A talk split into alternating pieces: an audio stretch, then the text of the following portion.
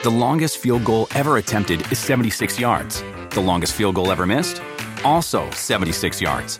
Why bring this up? Because knowing your limits matters, both when you're kicking a field goal and when you gamble. Betting more than you're comfortable with is like trying a 70 yard field goal. It probably won't go well. So set a limit when you gamble and stick to it. Want more helpful tips like this? Go to keepitfunohio.com for games, quizzes, and lots of ways to keep your gambling from getting out of hand.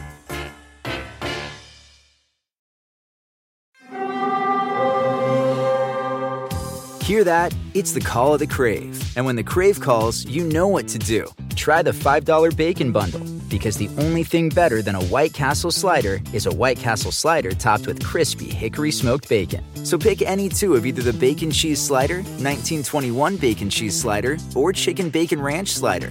And also get a small fry for just $5 with the $5 Bacon Bundle. White Castle. Follow your crave. This episode is brought to you by Progressive. Most of you aren't just listening right now, you're multitasking. But what if you could also be saving money by switching to Progressive? Drivers who save by switching save nearly $750 on average, and auto customers qualify for an average of seven discounts. So multitask right now. Get your quote now at progressive.com. Progressive Casualty Insurance Company and affiliates national average 12 month savings of $744 by new customers surveyed who saved with Progressive between June 2022 and May 2023. Potential savings will vary, discounts not available in all states and situations. 20 yard attempt from the middle of the field to send the Bengals into the postseason. Kevin Huber is ready. Catches the snap, puts it down. The kick is on its Yeah. way. Yeah. It is good! The Cincinnati Bengals clinch Yeah. the AFC North and prove they can beat anybody. you know, just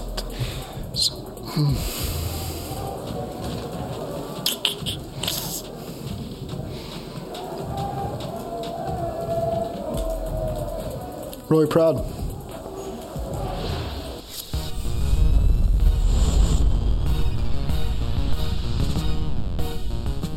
Sometimes that's all you have to say. If you're Zac Taylor, coach the Cincinnati Bengals, they lock up the AFC North yesterday with a thrilling victory over the Chiefs, ending their eight game winning streak. Mike Golic joining us from an undisclosed location somewhere in Green Bay after calling last night's game and presumably thawing out at least 75 to 80% of the way. Happy New Year, Mike. Welcome back. And we get to talk two more hours of football. Yeah, happy New Year to you as well, Mike. And yeah, uh, Cole, I, I I've realized that I'd much rather be on the field playing than in the stands watching. Fans that that sit out in that that temperature, and it was single digits when the game started, are crazy. And then the ones who wear no shirts, well, we understand why they're crazy. But it, uh, I would much rather be on the field, and it was, you know, with Kirk. We'll get to it when Kirk Cousins out. It just Minnesota really had had no chance. But what a what a great the, the best thing about that soundbite, which didn't have a lot of sound from Zac Taylor, was the silence when he couldn't speak and the the celebrating you heard in the background of the team in the locker room. That was great. I mean, what what a moment for them! What a moment for the city of uh, of Cincinnati, for the fans of the Bengals uh, to to reach the top of this division, going worst to first, and proving, yeah, okay, we can play with the big boys in the league right now and an incredibly difficult division, top to bottom playoff contenders, and it required beating the Kansas City Chiefs to nail it down. They still could have not won the division at all. One of the other teams still could have taken it. It required a playoff caliber effort from Joe Burrow and company to get there. And to put Zac Taylor's emotion in perspective, Mike, it was the Monday after the end of the regular season last year that the Bengals, in the face of rampant rumors that Taylor was going to be fired after only two seasons as the head coach, they had to issue a statement. And I can't remember another time where this happened where a statement came from a team saying, We're not firing our coach. And they didn't, obviously. And it's worked. And, you know, at the start of the season, it felt like they were going to slip into dysfunction again. We're so used to it from the Bengals. There were questions about Joe Burrow's knee. Was he mentally ready to go out there and plant that left leg in the pocket. You know, Carson Palmer went through that 15 years ago after he tore his ACL, and Burrow has never seemed like a guy who's recovering from a torn ACL. He's gotten better and better.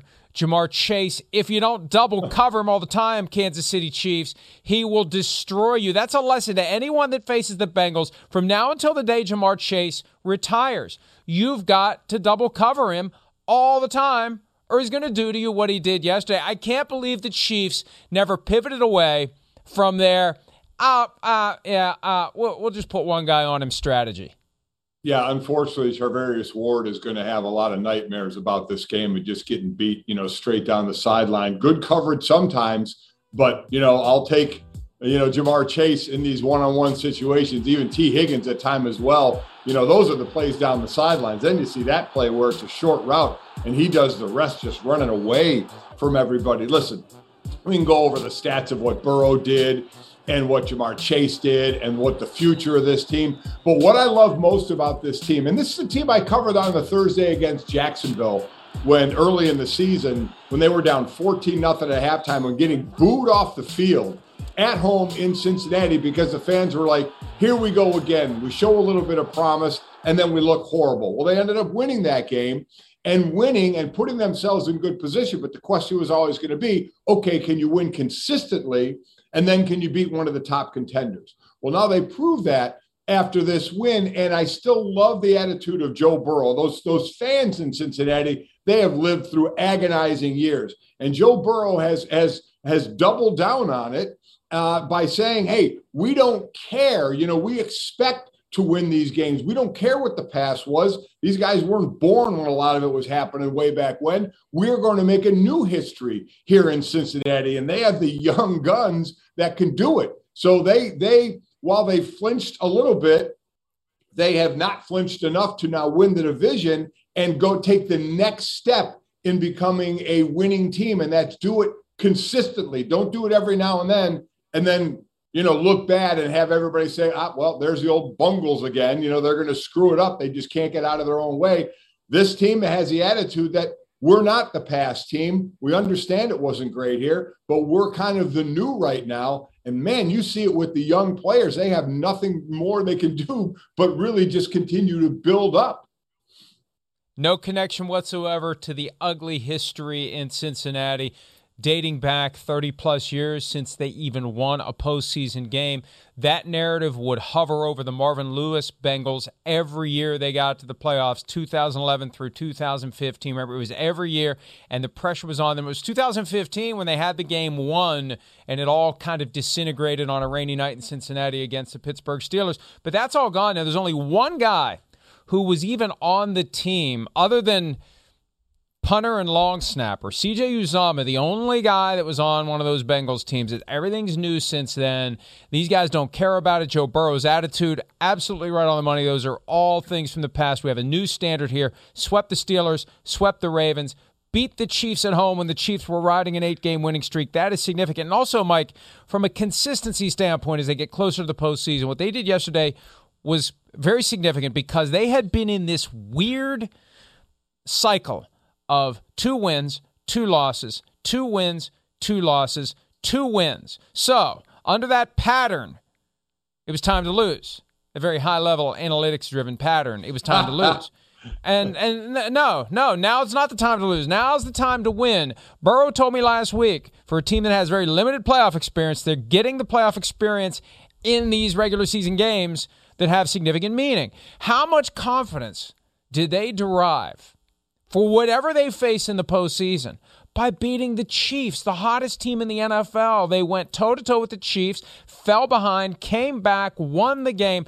That propels them into whatever may come when it's time to figure out the draw in the wild card round and beyond.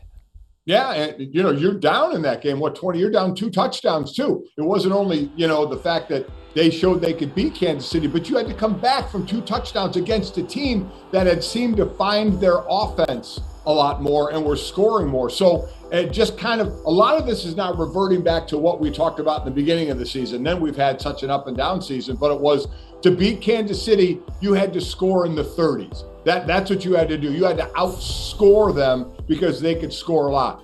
And that's exactly what the Cincinnati Bengals were able to do. Uh, the listen, the the ending was certainly a little different to me. I mean, I, I was, I think I was stunned and a lot, you know, and Twitter, you get the instant results there of why don't they kick? And obviously they're not kicking because they don't want to give Mahomes the ball back.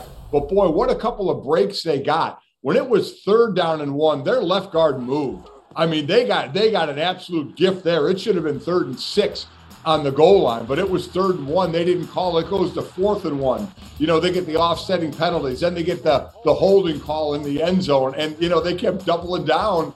You know, saying they're they're going to go for it because they didn't want to give the ball back uh, to Patrick Mahomes. It was and and on the Chiefs side, they were pretty livid about. You know, they ended up with ten penalties in this game. Pretty livid about everything. But uh, th- that was a very very interesting ending to a game that that turned out to be such an incredible game for Cincinnati to come back from two scores down for to a very very wild ending on the goal line. But you know, it is important, and this is one of the factors that you have to include in the analysis of whether to go for it or kick a field goal. How much time is left? Who is the opposing quarterback when you give the ball back to the other team? And a point Michael David Smith of PFT made last night, and it it bears repeating. One of the realities of going forward on fourth down, if you're going to throw the ball, there's a chance you're going to draw a five yard penalty and an automatic first down. Now, obviously, in that setting, it's not five yards, but the automatic first down is what matters. Late in a game like that, to have the ability to then milk it down to no time on the clock, even shorter than the old school extra point when they snapped from the two. that's the walk off win that you want, where you don't have to worry about Patrick Mahomes doing anything. You're always better off if Mahomes is on the sidelines, and the Bengals played that to perfection and they're going to be dangerous. They're going to be a factor. You know, I, have said all along, I want teams in the playoffs that are going to be capable of winning in the playoffs. And the Bengals proved yesterday. Yeah, we've seen from time to time they're capable of a clunker, but they're capable of beating anyone. With that young talent that they have, they're capable of beating anyone in the AFC. They could get to the Super Bowl. They have to be taken seriously. As weird as that may sound, and this franchise has been to the Super Bowl twice before, so it's not some alien concept like the Browns making it, but but the Bengals have to be taken seriously, Mike. No, they do, and, and I think you know they, they have a, a, obviously a pretty solid running game uh, with Mixon, though they passed a lot more than they ran yesterday. But the passing game again between Higgins and Chase is is incredible. What gives you an advantage is the fact that when anything breaks down or if anything happens, Joe Burrow knows I'm going to throw the ball high in the air down the sideline. If I get in trouble, a regular play, he was just doing that. But I am always going to a 50 50 ball in their mind is a 70 30 ball because they had Ja'Marr Chase who can get it. Even Tee Higgins, who goes up and again, as I talked about, uses his hands ex- extremely well to catch a ball. But that is a big time advantage when you can win most of those 50 50 battles or draw the flag which they, they can do as well. So that, that's what can make you dangerous, that you always have the ability to get a big play by reception down the field or by penalty in a spot foul down the field as well, which could put you in better position. So that is a monster advantage not many teams have. Between Ja'Marr Chase and Tee Higgins and Tyler Boyd, an incredible three deep array of receivers to go along with Joe Burrow and Joe Mixon, young stars. And we, we played the clip earlier. If we can cue it up again of the touchdown from Ja'Marr Chase, the catch and the run. And I, I want to call for a freeze frame as we're doing it because there was a moment there that eh, this is nothing you can coach. This is nothing that you can, it just, it's man among boys stuff. And let's watch it here. Ja'Marr Chase gets the short pass, and then he starts to head to daylight. Now get ready to freeze it. Freeze it right there or not. There's seven guys back about 20 yards. There were seven guys that I, wouldn't say all of them had a shot to do it, but there's a spot where they're surrounding Ja'Marr Chase. And he does the old Larry Fitzgerald in Super Bowl 43 and, and just explodes. Yeah, we're getting there. A little bit more, a little bit more, a little, just a touch more, back near the 50. There, there's, these are professional athletes. These are guys who have deserved roster spots and starting jobs at the highest level of football. And when Ja'Marr Chase slips through that crack, he is gone. And that's not an indictment of the guys in the white jerseys, that's praise of how special the talent is. Once you get the ball in his hands, and I know it's been an issue this year getting the ball in his hands sometimes, it's unbelievable. Uh, we haven't seen a guy that explosive since Randy Moss, Mike. Oh, I, I completely agree. A guy that, that's able to win those those 70-30 balls, I'm going to call him with Cincinnati. But that play, you know, sometimes what it comes down to, so on the defensive side, you know, it's called a pursuit angle you know, to, to cut off a guy's angle so he just can't straight line speed you and, and beat you. But that's what Chase did, where he ended up making one move. It's like you make that one move, you have vision like a like a billiards table. You're not looking at the ball you're shooting at, but you're looking at the next shot. You know, it's not you're not necessarily. I've heard running backs talk about this. I'm not looking at the guy that's about to tackle me. I'm looking beyond him because I'm going to make that guy miss and know where I'm going next. Well, you see the move by Chase and then it was all straight ahead running. There were no more pursuit angles to even hit. Then it comes down to then that's when you take into consideration what a guy runs a 40 in, you know, at the combine, you know, how fast his straight ahead speed is, which still can be different in shorts and a t-shirt as opposed. There are some guys that aren't that fast in shorts and t-shirts, but they play a lot faster on the field. That was just flat out speed. You know, once you were going straight ahead, he made that move and everybody was running straight. Pursuit angles were gone, and now it was just okay, who's the fastest runner out there? And obviously it was Ja'Marr Chase just running by everybody. As they say every year at the scouting combine, that you only run 40 yards in a straight line in two situations in an NFL game when something very good is happening or when something very bad is happening. it was very good for Ja'Marr Chase. It was very bad for the Bengals. Here's, or for the Chiefs, excuse me. Here is Joe Burrow after the game on his former LSU teammate, who is now making waves in the NFL, Ja'Marr Chase. If you're going to play him one on one, you know, a lot of times it's going to be a long day for you. And you know, he's a great player. He's going to be a great player for for a long time. Great person too. He doesn't care if he gets 260 yards and, and three touchdowns, or if he gets zero yards and everyone else, you know, makes all the all the yards. So, great guy to have on your team everyone knows that mean, know, F it. Ja'Marr's down there somewhere. I'm going to just throw it up to him. He's going to make a play. There's those 70 30 balls you were referring to, Mike. And Burrow told me a few weeks ago after they started to put the clamps on Chase, what was happening was starting with the win at Baltimore, they noticed that Chase was attracting more and more attention. So, fine, I'll go elsewhere with the ball. Or, or, you know, they had a couple of wins where they just ran the ball heavily. This is a pick your poison offense. So if if it was a day where the Chiefs decided they were going to focus on Tee Higgins or they're going to try to neutralize Joe Mixon or they guessed that that's the game plan that they were going to see, they guessed wrong. And the problem is, and it's surprising that Andy Reid and Steve Spagnuolo didn't adjust. They didn't adjust to what was happening and they let it keep going and the end result was 11 catches for 266 yards and three touchdowns from Chase.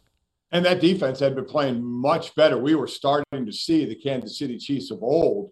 Uh, but you know, this was they they you're right, they just got burned. Like I said, Charvarius Ward just is is is gonna have some sleepless nights just reliving some of those, saying at times I was right there, but you know, the player was just better in Ja'Marr Chase or Tee Higgins going over the top and catching the ball. So, and and rarely do you have a team that can go all the way and win the Super Bowl without multiple, you know, stars. And that's what Cincinnati has now. They have legitimate multiple stars.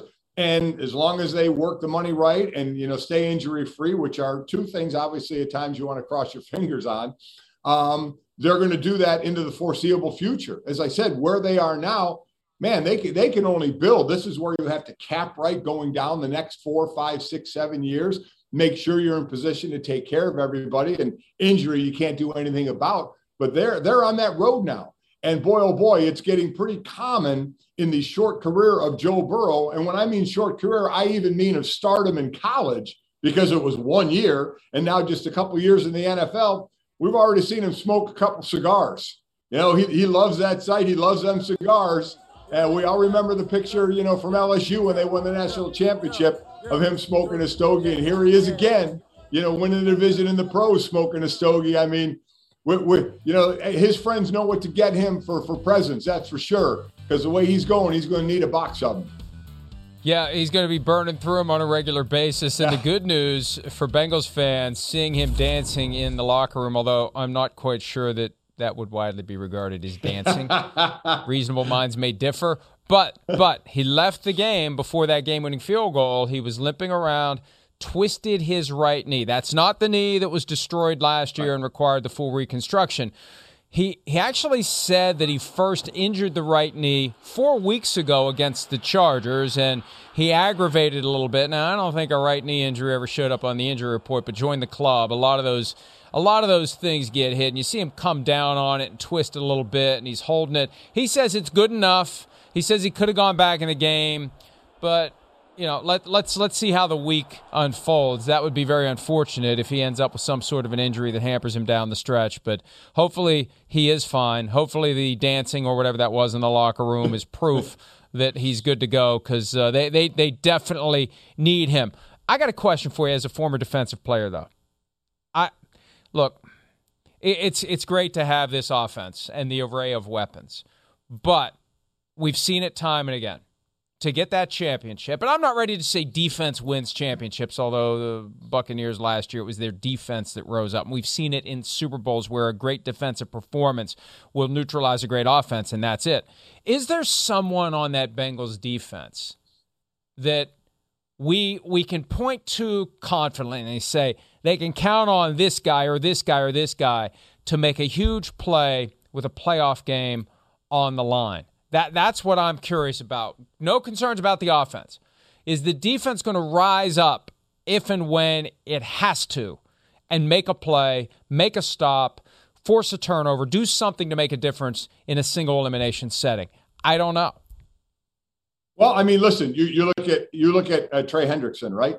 You know, he's the guy what what has 14 sacks. So, you know, when I was in Philly, we had a number of guys. You had Reggie White, you had Clyde Simmons, you had Jerome Brown, where you could say, we need a big play, to get to the quarterback. And you had those guys. Well, you have him, you know, so you do look to your big time players making big time plays. They win they have they have over 40 sacks. He obviously uh, has the most on the team. So they can get to the quarterback.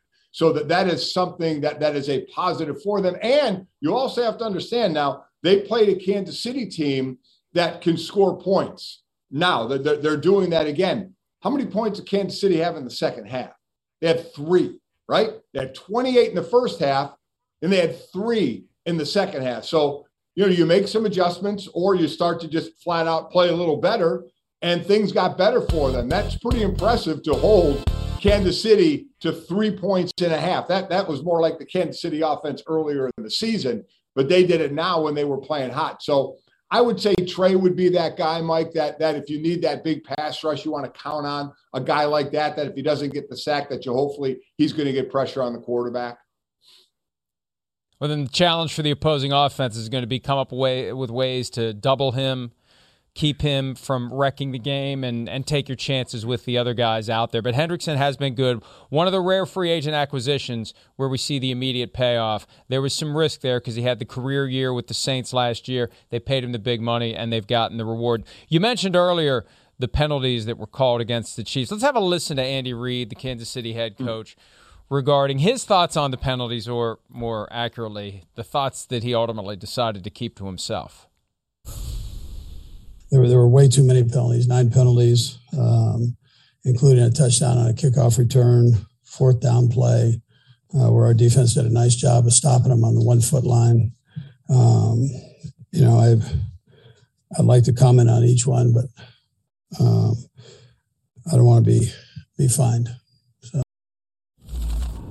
Hey, I, I, don't blame him. You don't want to cut into that cheeseburger budget. I mean, he's got the money to pay the fines, but if it if it comes straight out of the cheeseburger pot, forget about it. I'll bite my tongue. I'll let others complain about it. There's plenty of other people who can point out that there were issues with the referee. But uh, what a shock! Uh, there were issues with officiating.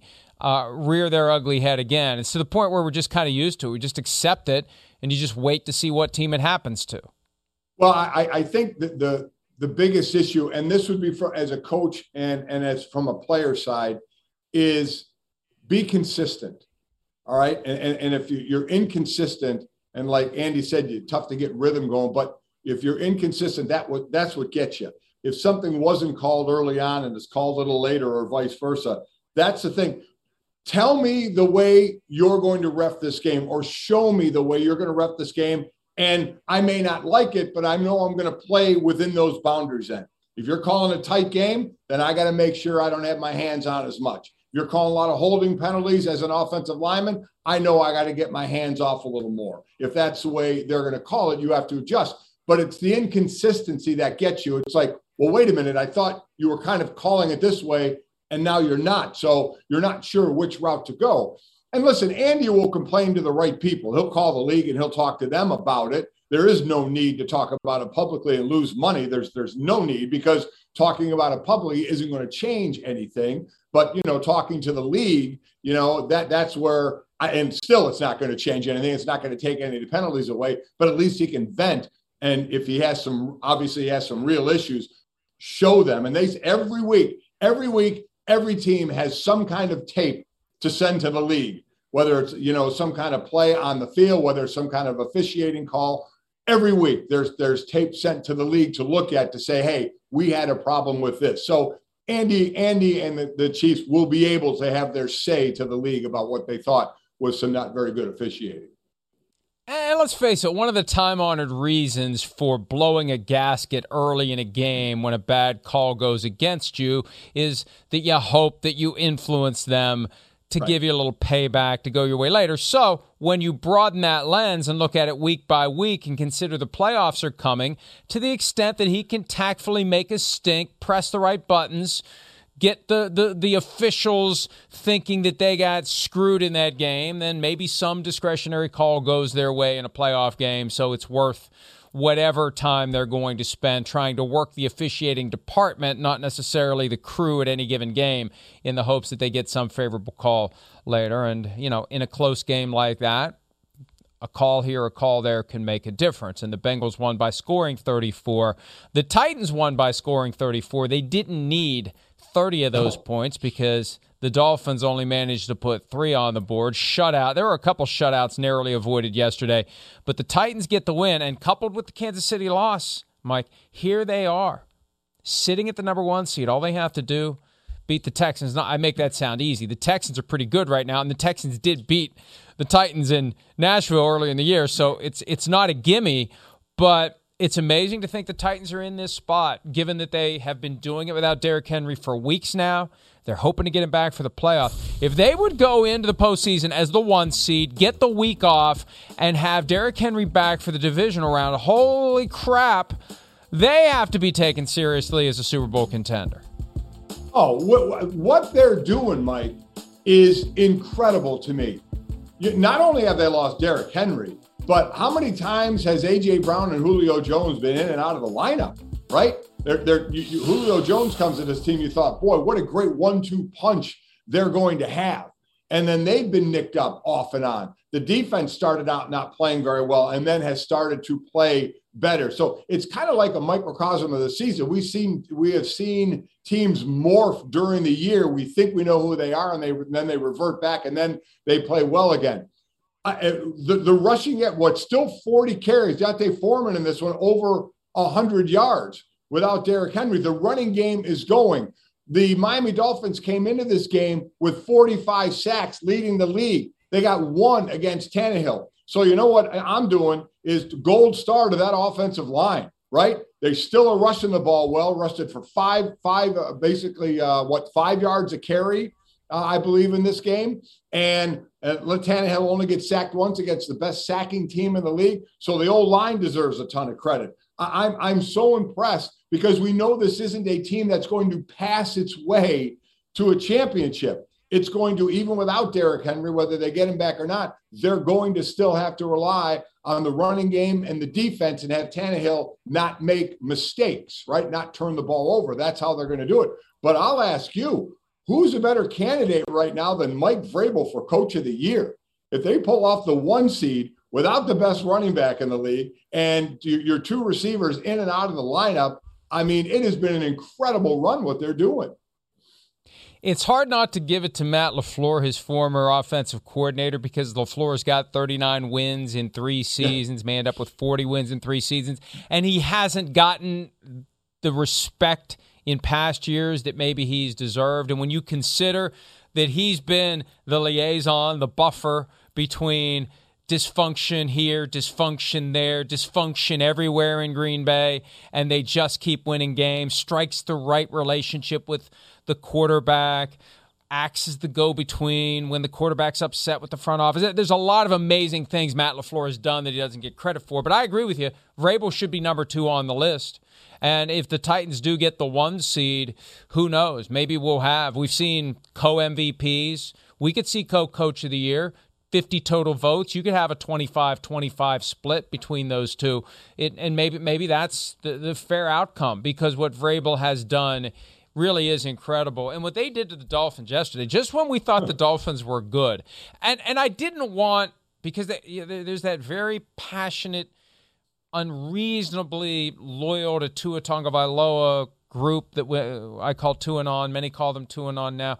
The idea that you know, say anything bad about them, they're going to come after you. But come on, they, they, hey, I tried to find the silver lining in this seven game winning streak. What they did to the Ravens on that Thursday night. I love what they do, putting the seven, eight guys at the line of scrimmage. You don't know who's going to blitz. You don't know who's going to drop into coverage. It creates mass confusion. I thought they would have better luck with that yesterday. Um, but, uh, you know, the offense really is the problem. And I hate to keep coming back to Tua. But it seems like, you know, Mike, we got nine games on at once. And every time I looked up, Tua was like missing a guy on a five yard pass. And then there was the moment where he, he rears back and the ball goes one way and the arm goes the other. And, you know, to the extent that he was quieting the talk about Deshaun Watson in one afternoon in three hours, I think that was enough for Stephen Ross, the owner of the team, who was the one that was pushing for Deshaun Watson, to resolve after the season the push for Deshaun Watson is going to resume.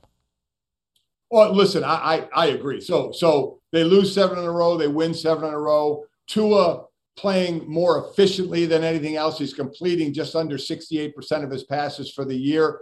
But the thing about it is the ball's not going down the field a lot. Jaylen Waddle, your leading receiver, is averaging 10 yards a catch. You know, you're seeing, you know, go look at some of the other top receivers. It's 13, 14, 15, 16 yards a catch. The ball's going downfield more. So this game plan doesn't seem to have the confidence for Tua to whip it down the field a little more uh, because you. I'm just looking at their receivers now. Their top two, uh, the top two receivers are averaging 10 yards a catch. Now one's a tight end, uh, but still, I mean, it just it's not going down the field enough. It's not a, it's not anywhere near a prolific passing game. And what kind of a running game do you have going forward? So you ask yourself the question. You come in with a top defense, you know, and that's Brian Flores' specialty. You know, on the defensive side of the ball do you have a, an offense that you feel can be good enough? And is it led by someone good enough to carry you if you need to be carried? And that's going to be the decision. And, and listen, I get it with Tua. He's a nice guy and people like him and all that. But listen, it's not about being a nice guy or not. It's about what kind of football player you are. Can we lump the, the team on your back? Not all the time, but when we need to, because I just said the same thing about Tannehill. You know, I don't think you could, the Tennessee could be a team that you go past crazy on and be that successful. They need to be complementary. So that's fine. But can you at times count on Tannehill? We found out that we can. Can you with Tua? I don't know. You know, when you need to really get it down the field, I don't know. And that's what the Miami Dolphins have to ask themselves and then answer. Does, does the Deshaun Watson, you know, situation rear its ugly head? Uh, it's going to somewhere. You know, as someone uh, we, we all believe, you tell me if I'm wrong, somebody is going to trade for him and have him on their team next year. I have to believe. So does that talk start up again? And if it's not Deshaun Watson, is it, well, okay, Tua is our guy, but we're going to have an eye out. You know, this is who we this is who we love right now, but you know, we have wandering eyes that maybe we might be looking for somebody else. Well, and when you consider how good they've been with a quarterback who does limit the offense from time to time, if not more often than that, there are plenty of other guys that may be available and may be interested. You know, the Russell Wilson conversation. Where is the grass greener for him? Well, it's greener in Miami. And even Aaron Rodgers, if he decides to leave, Denver has looked like the ultimate destination. But you're looking for a place where you think you're going to have a better chance to be ultimately successful than where you currently are. And the Dolphins have a lot of pieces in place, and that defense makes them a very attractive destination for quarterbacks out there who have options, who are looking for other places. And the Dolphins, I think, will have options when the time comes to look for an upgrade. And and and this isn't an anti Tua take. He didn't make himself the fifth overall pick in the draft. He right. didn't select himself over Justin Herbert. He got put in a tough spot. Why? Because the owner of the team and uh, Mike, I know we got to move on to the next game, but th- this is this is a good opportunity to hammer home a point that I think fans don't really grasp because the owners do their best to hide behind the curtain and let others in the organization be the ones who take the blame when things go poorly. Owners make it known what they want to do. And one of the privileges of being a billionaire is you rarely have to give a direct order. There are ways to make it known to the people who work for you who are smart enough to do what needs to be done to continue to work for you, what you want. And Ross wanted Tua, period. So Ross got Tua. He wanted Joe Burrow. He wanted to move heaven and earth to get Joe Burrow, and he was right about that. The Bengals wisely said, no thanks, no thanks, no thanks. We're not trading out of the top spot. So then he wanted Tua. Justin Herbert was never a conversation. Get Tua, get Tua, get Tua. And now it's get Watson, get Watson, get Watson. But these owners have a huge influence. And they're the one constant because they can't be fired in the dysfunction that can happen for teams. And, uh, you know, the Tua is there because of Ross and Tua may get supplanted because of Ross. And and uh, supplanting him may be the right move because maybe he should never never never should have been the uh, fifth overall pick in the first place. You know, at, at, the end of the day, it's right. It's their money. They can take their ball and go home, or they can take the ball and say, "I'm making the decisions." And the the really really good organizations have conversations, right? And maybe sometimes they need to be family because listen, is there a is there a owner that wants to make a decision more than Jerry Jones? Just go back a few years. He wanted Johnny Manziel. he was talked a lot with his son saying, no, Zack Martin's a guy, and that's going to pay off. The way Zack's going, he's going to walk into the Hall of Fame. And we see that Johnny Manziel didn't have a career. So obviously, owners have made good calls and have made bad calls and potentially bad calls. Who else can be there to maybe talk some sense in or you know who you know did or do you just throw your hands up and say well that's what the owner wants and that's what the owner's going to get and then we're going to have to live with it. The thing i respect most about jerry jones and it's taken me about 30 years to fully appreciate this he at least puts his name on it mike. He's not hiding. He's not whispering. He's not letting others be the ones like in new york where the maras force others to be the fodder for the back page criticism even though they're the ones stirring the stew. Jerry Jones stands there and he waves the spoon around. Look at me. I'm the one making these decisions. And I, I got to respect that because there are, are, people out there a lot closer to Jerry Jones than you realize. One, one guy that gladly and notoriously stirred the stew was Al Davis, his franchise on the brink now of getting back to the playoffs they have a win and in scenario that will broadcast on NBC and Peacock on Sunday night. Chargers, Raiders, winners in, loser goes home. All because the Raiders were able to do something I didn't think they could do, Mike. I didn't think they could go on the road to Indianapolis and beat a very good Colts team, but the Raiders found a way to get it done, delaying Indianapolis and their clinch, which they if hey if they can't beat the Jaguars next week, they oh, don't deserve yeah. to be in the playoffs. But now the Raiders have set it up for themselves. Who would have ever thought all that dysfunction after everything that happened with Jon Gruden and Henry Ruggs and the way it just felt like they were disintegrating? They turned it around with that Thanksgiving win over Dallas. They've still been a little inconsistent since then, but they, they've they've gotten hot at the right time. It's no longer about getting hot at Thanksgiving. It's about getting hot at Christmas because there's still a window. If you've been in a position where you're middle of the pack ish, you can get hot the last few weeks of the season, steal a playoff berth, and off you go. And the Raiders very well may do that. Yeah, after those two situations, you know, it looked like the Raiders were going to fall off the map. We we all kind of kind of pushed them to aside and said, well, okay, that's going to be it for them. They find a way. That was their fifth walk off win of the year. Their fifth. I mean, that that that's amazing. And then the book on Derek Carr's, we, we know he can throw for a lot of yards. He can be a, a big time stats guy. Is this was his 29th fourth quarter comeback or overtime comeback, his win in his eight years. And but there are those that say, well, are they coming back because of his mistakes? He had two bad interceptions in this game. So are you in a position to have to come back because of the mistakes that you made? And also they look good at they're up 13 to 3 and then you lose the lead. I mean, they are they are you know i go back to when my brother was on the cleveland browns the cardiac kids you know this is the cardiac uh, raiders i mean it's just man, you're winning, then you lose your lead. You're winning on walk-offs. You know, you're having to come back, and your quarterback is able to do that. It, they're they're a head scratching team. The bottom line is they put themselves in a position to get into the playoffs. What a way to end the regular season, though, in Las Vegas. Five years ago, that that would have been met with what are you talking about? That the 2021 NFL regular season is going to end in Las Vegas? But they fully and completely embraced it. It's a, it's going to be a great, great game, a great way, and fitting. We're going to talk a little bit more about John Madden later in the program, but a rematch of the Holy Roller game to cap the 2021 season. Uh, you could you couldn't have written a better ending, Mike.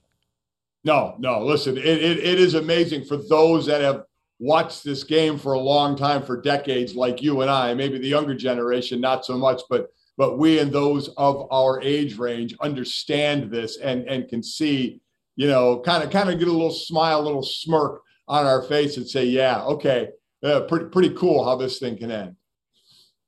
Yeah, and and again, the Colts should be able to still make it, and they're a yeah. team. You know, I've been rooting for teams to get in that that belong, that will be competitive.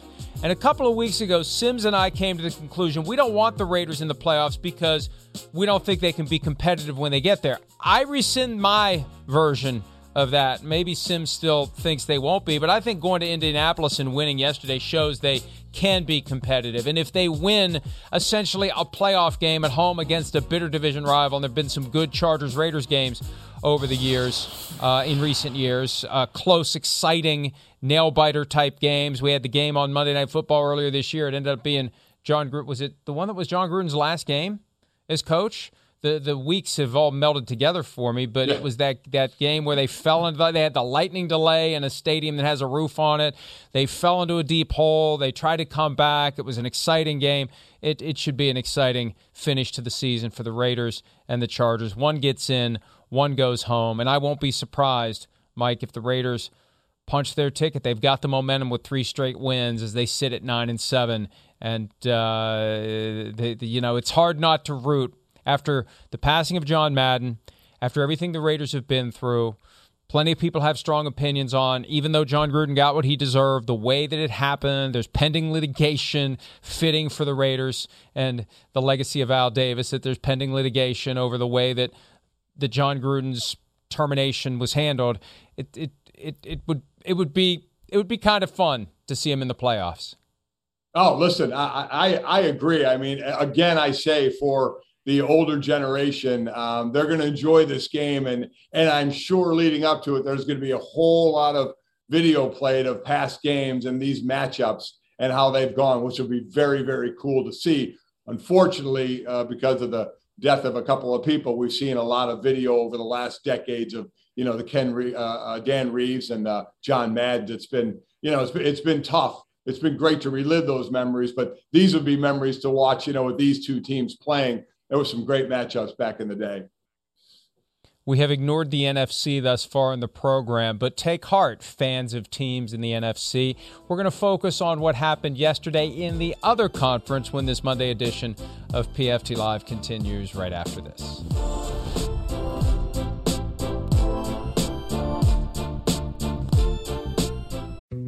Dietz and Watson's been making meats and cheeses the right way since forever. What's that mean? It means never cutting corners, ever. It means cooking, not processing. It means our Virginia brand ham that's cooked to perfection, then twice baked to layer the flavors. It takes more time, but you can taste the difference.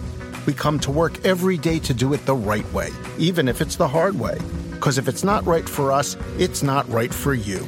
Dietz and Watson, it's a family thing since 1939. The longest field goal ever attempted is 76 yards. The longest field goal ever missed?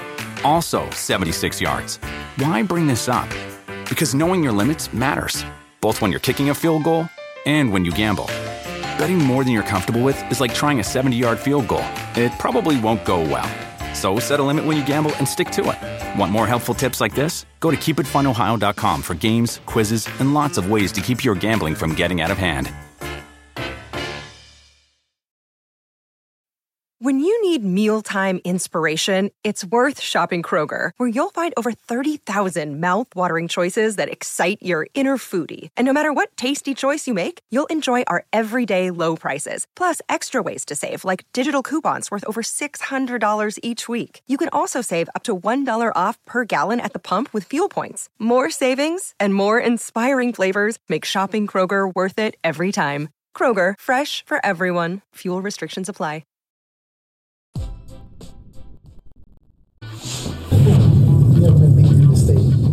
Um, I, I don't know. Um, uh, coming home, I feel. I mean, personally, I just feel like you know, it's it's it's. Uh, I can't lose coming home. That's just that's the mentality. That's just how I feel.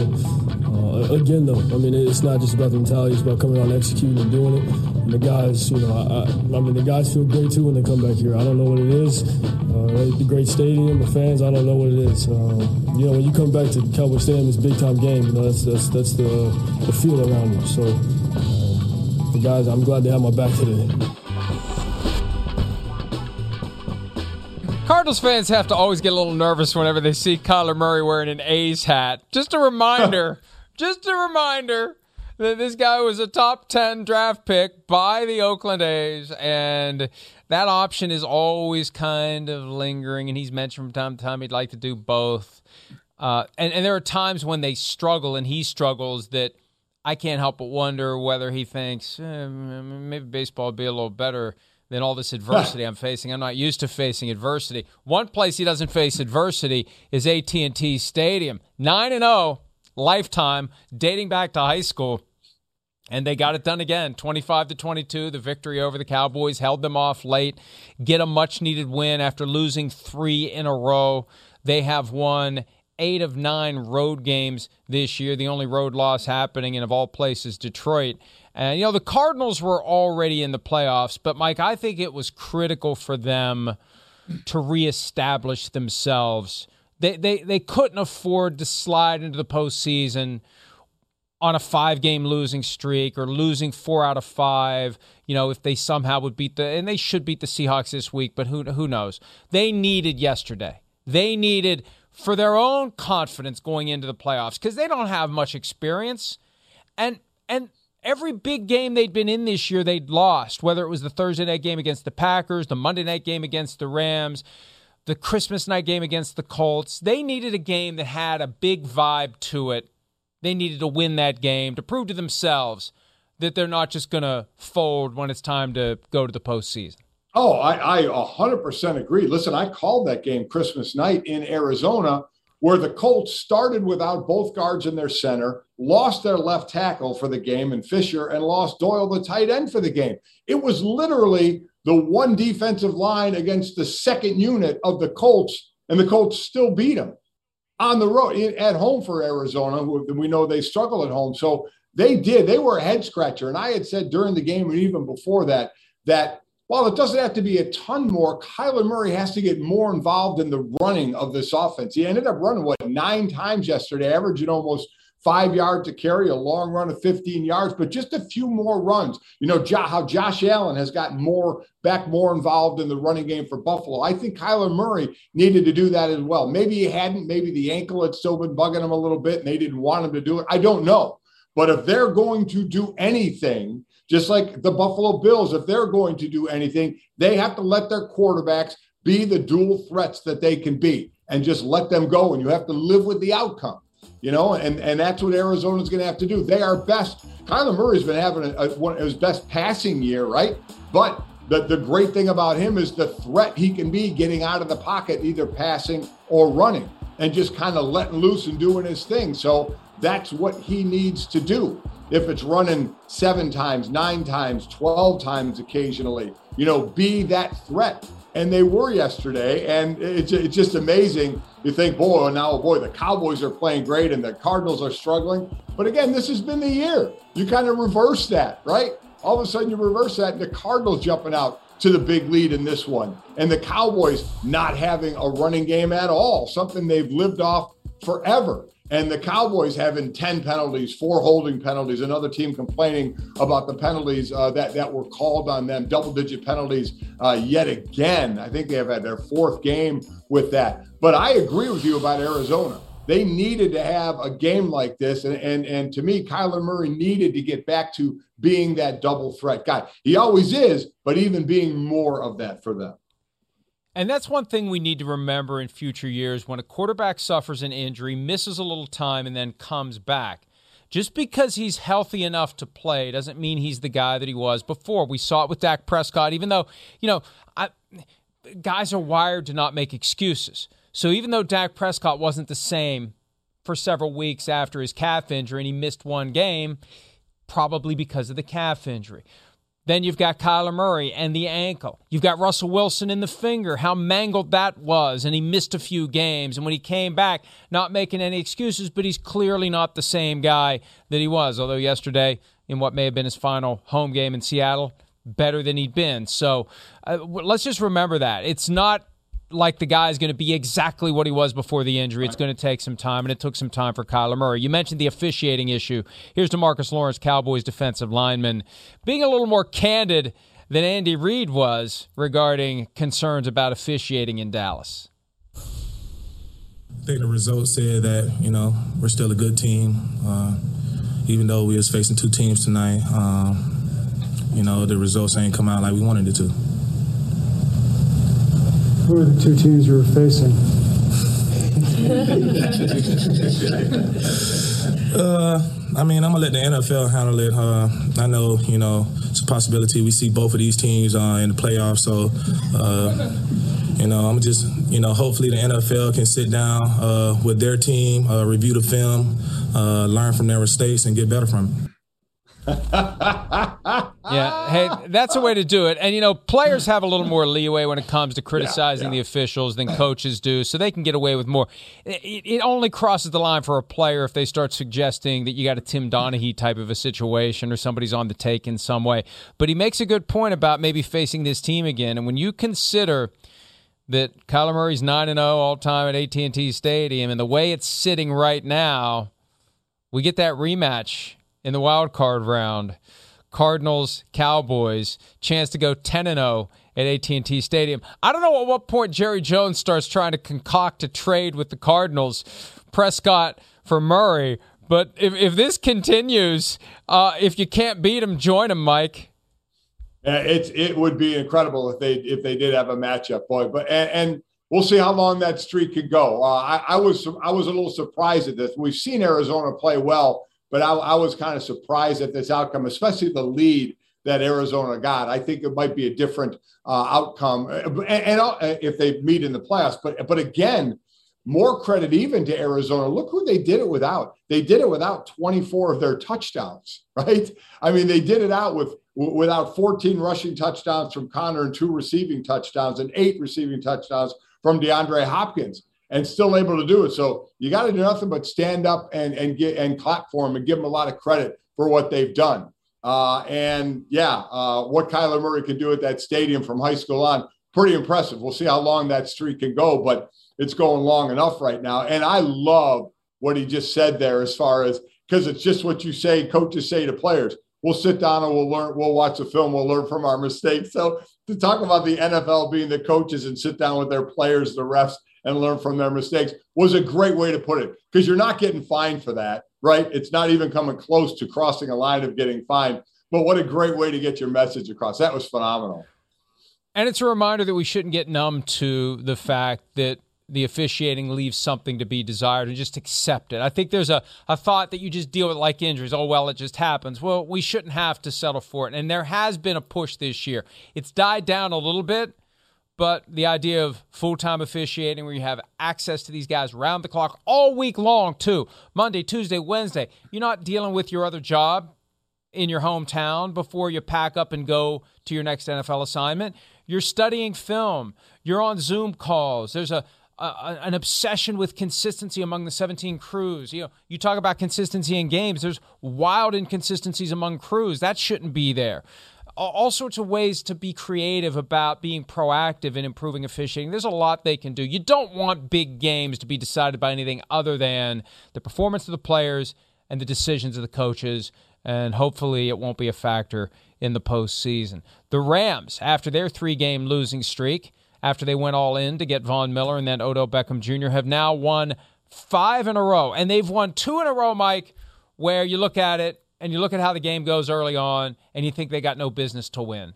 And that's, to me, a hallmark of a great team. When you can win when it's not your day. It just feels like it's not your day. And we we sense that vibe from certain players like, ah, not, man, I just want to go home and get under the covers. Let's just get out of here. When you can find a way to pull it together and come from behind on a day where it feels like everything is lined up against you, you're a pretty damn good team because maybe you're going to be able to access that in a playoff game and advance when you should have ended up going home. Well, I mean, listen, you have the players to do it too. They're a head scratching team from the talent that they have and how they play some of these games. Sometimes it's a defense that's not playing well, but you know, l- look at what the defense did yesterday. What was what was the only touchdown scored for Baltimore? That was on a pick six, right?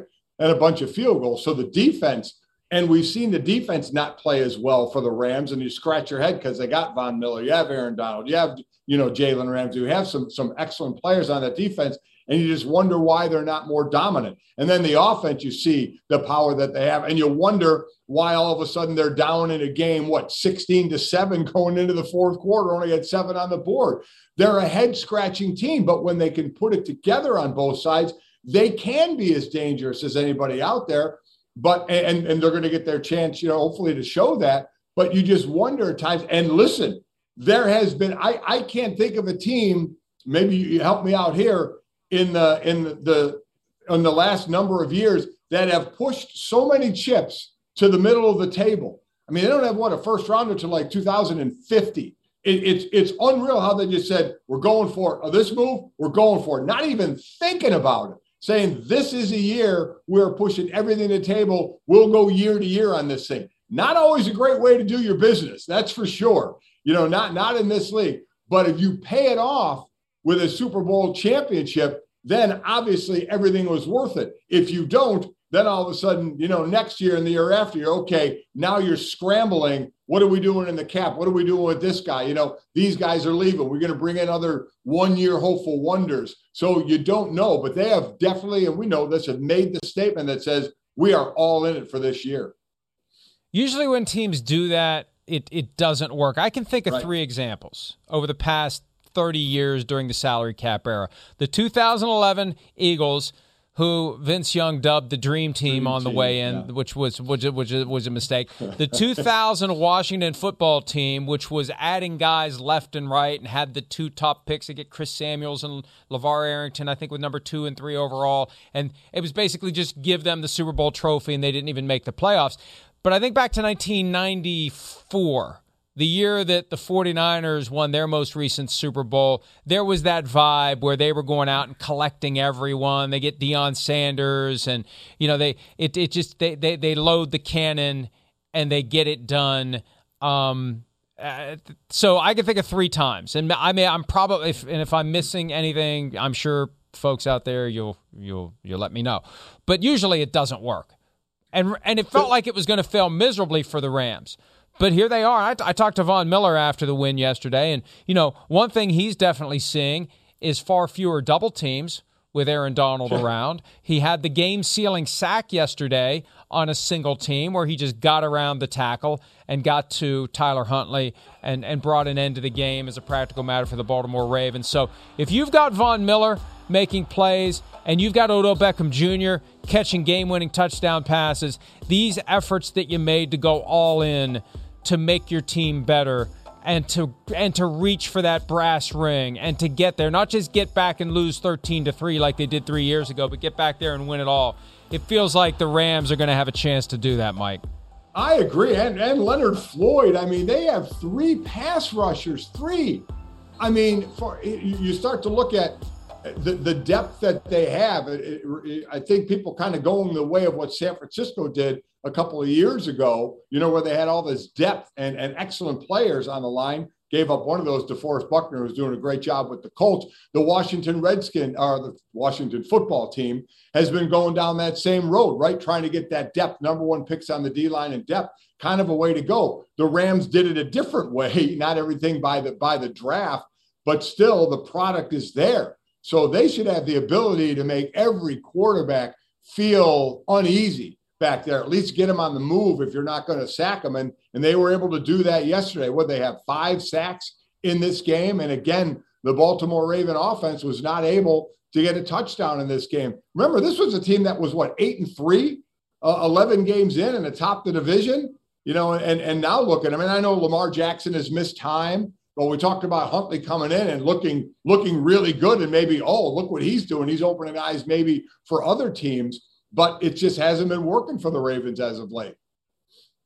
Just so many injuries. I think it reached a critical mass with the Lamar Jackson ankle injury, even though there isn't a huge drop off from Jackson to Huntley. I asked Von Miller about that too, and he said that you know they're, they're similar, but there's still a difference between Jackson and Huntley when you're trying to track a guy down, chase him down. Jackson is, is a more elusive athlete, but uh, I, just think it got to the point where the Ravens just, you know, eh, look at all the close games they lost a point yeah. here, two points there, a point there, fateful decisions to go for it, it, it, it two point conversions, and it just didn't work for them. And, and it's just a razor thin margin in the NFL. And that razor thin margin is relevant to the Rams because, look, they win by a point a game they should have lost. They won by seven last week, a game they they arguably should have lost to Minnesota. And Matthew Stafford has been a big reason why they should have lost the last two games. Let's hear from Sean McVay, coach of the Rams, on Stafford's performance from yesterday, which started with two interceptions,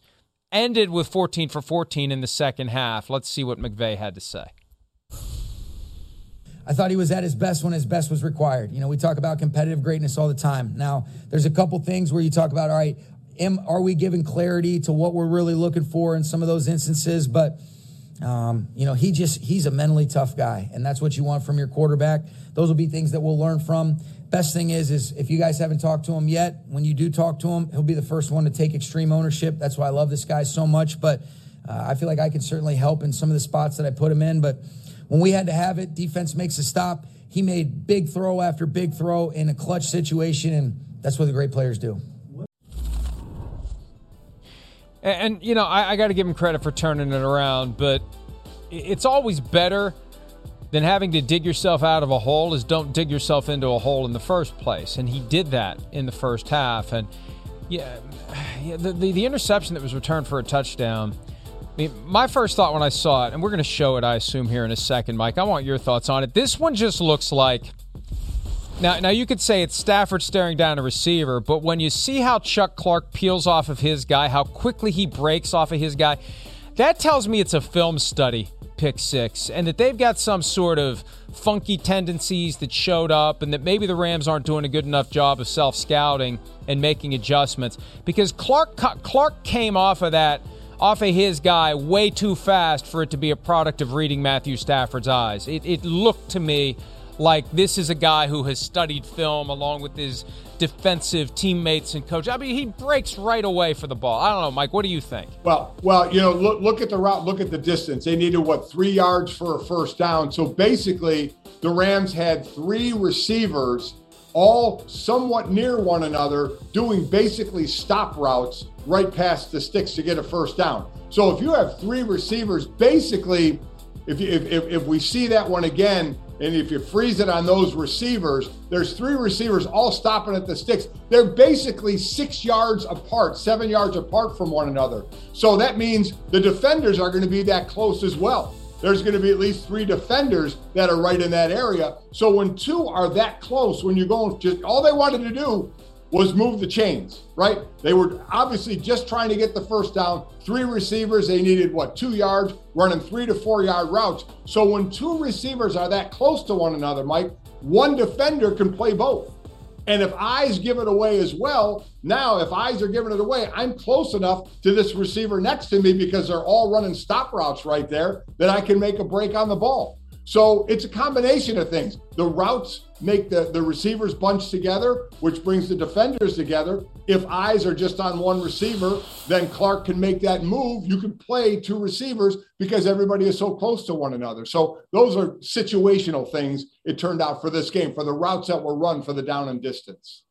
And let's just say this because we, we need to be fair to praise and also criticism of the things that we see McVay's supposedly a genius, and you wouldn't expect a genius to put his team in a situation like that, where it's that predictable, where it's that obvious that Chuck Clark knows he can abandon OBJ, break on the ball, and return it for a touchdown. I'm not saying that McVay isn't a genius. Even a genius is prone to lapses from time to time.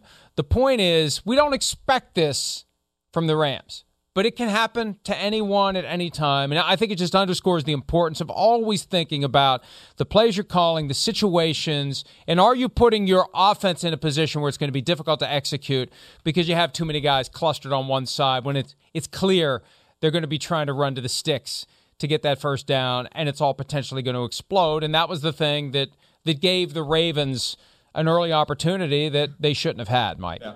Uh, you know, the good, the good thing for them is they have the ability to make it up on the other side. You know, obviously not as much as the greatest show on turf way back in the day, but to go with those 15 interceptions, Stafford does have over 4,600 yards passing and 38 touchdowns. So they can put the ball in the end zone. A lot having to do with Cooper Kupp. But the OBJ coming there has really helped. What a, great short touchdown catch he made. Great feet, great job to get the ball, you know, over the pylon. He has been an excellent pickup. Maybe a lot maybe more people are saying maybe he, you know, he was right about what was going on in Cleveland, not getting the opportunities because, you know, he has certainly been money for them, making some big plays. And that's a, a nice weapon to add with Cooper Kupp. So that that's so while they can make mistakes, and listen, one mistake, especially in the playoffs when it's win or go home, could be so costly. At least what they have is the ability to make up for it in some cases. And Mike, what Beckham is doing for himself, even though when he came to the Rams, there was talk that he wants to stay there long term, he's setting himself up to be a desirable and pursued and possibly financially well to do receiver on the open market. The Rams aren't going to be able to afford to pay him. Uh, somebody else may have seen enough already, and he keeps playing into January. That's one of the good things about being an impending free agent, playing into January when 20 teams are at home. Actually, it's 18 now, and then it'll be 22, and then it'll be 26, and they all are watching you and your games, and they're making their list of who they want to go get. Beckham's putting himself in a good spot to go get a nice payday on the open market if uh, if the Rams can't put together the kind of, of salary that he's going to command. Let's go ahead and take a break. Speaking of receivers who may or may not command significant salaries, Antonio Brown. Another incident, another stint eventually on the open market will will make sense or at least try to of everything that happened yesterday for the Buccaneers, Antonio Brown and MetLife Stadium. We'll do that next here on PFT Live.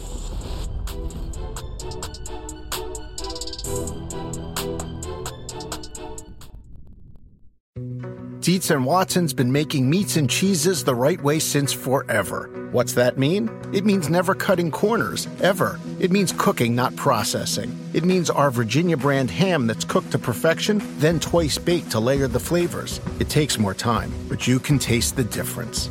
We come to work every day to do it the right way, even if it's the hard way. Because if it's not right for us, it's not right for you. Dietz and Watson, it's a family thing since 1939. The longest field goal ever attempted is 76 yards. The longest field goal ever missed? Also 76 yards. Why bring this up? Because knowing your limits matters, both when you're kicking a field goal and when you gamble. Betting more than you're comfortable with is like trying a 70 yard field goal. It probably won't go well. So set a limit when you gamble and stick to it. Want more helpful tips like this? Go to keepitfunohio.com for games, quizzes, and lots of ways to keep your gambling from getting out of hand.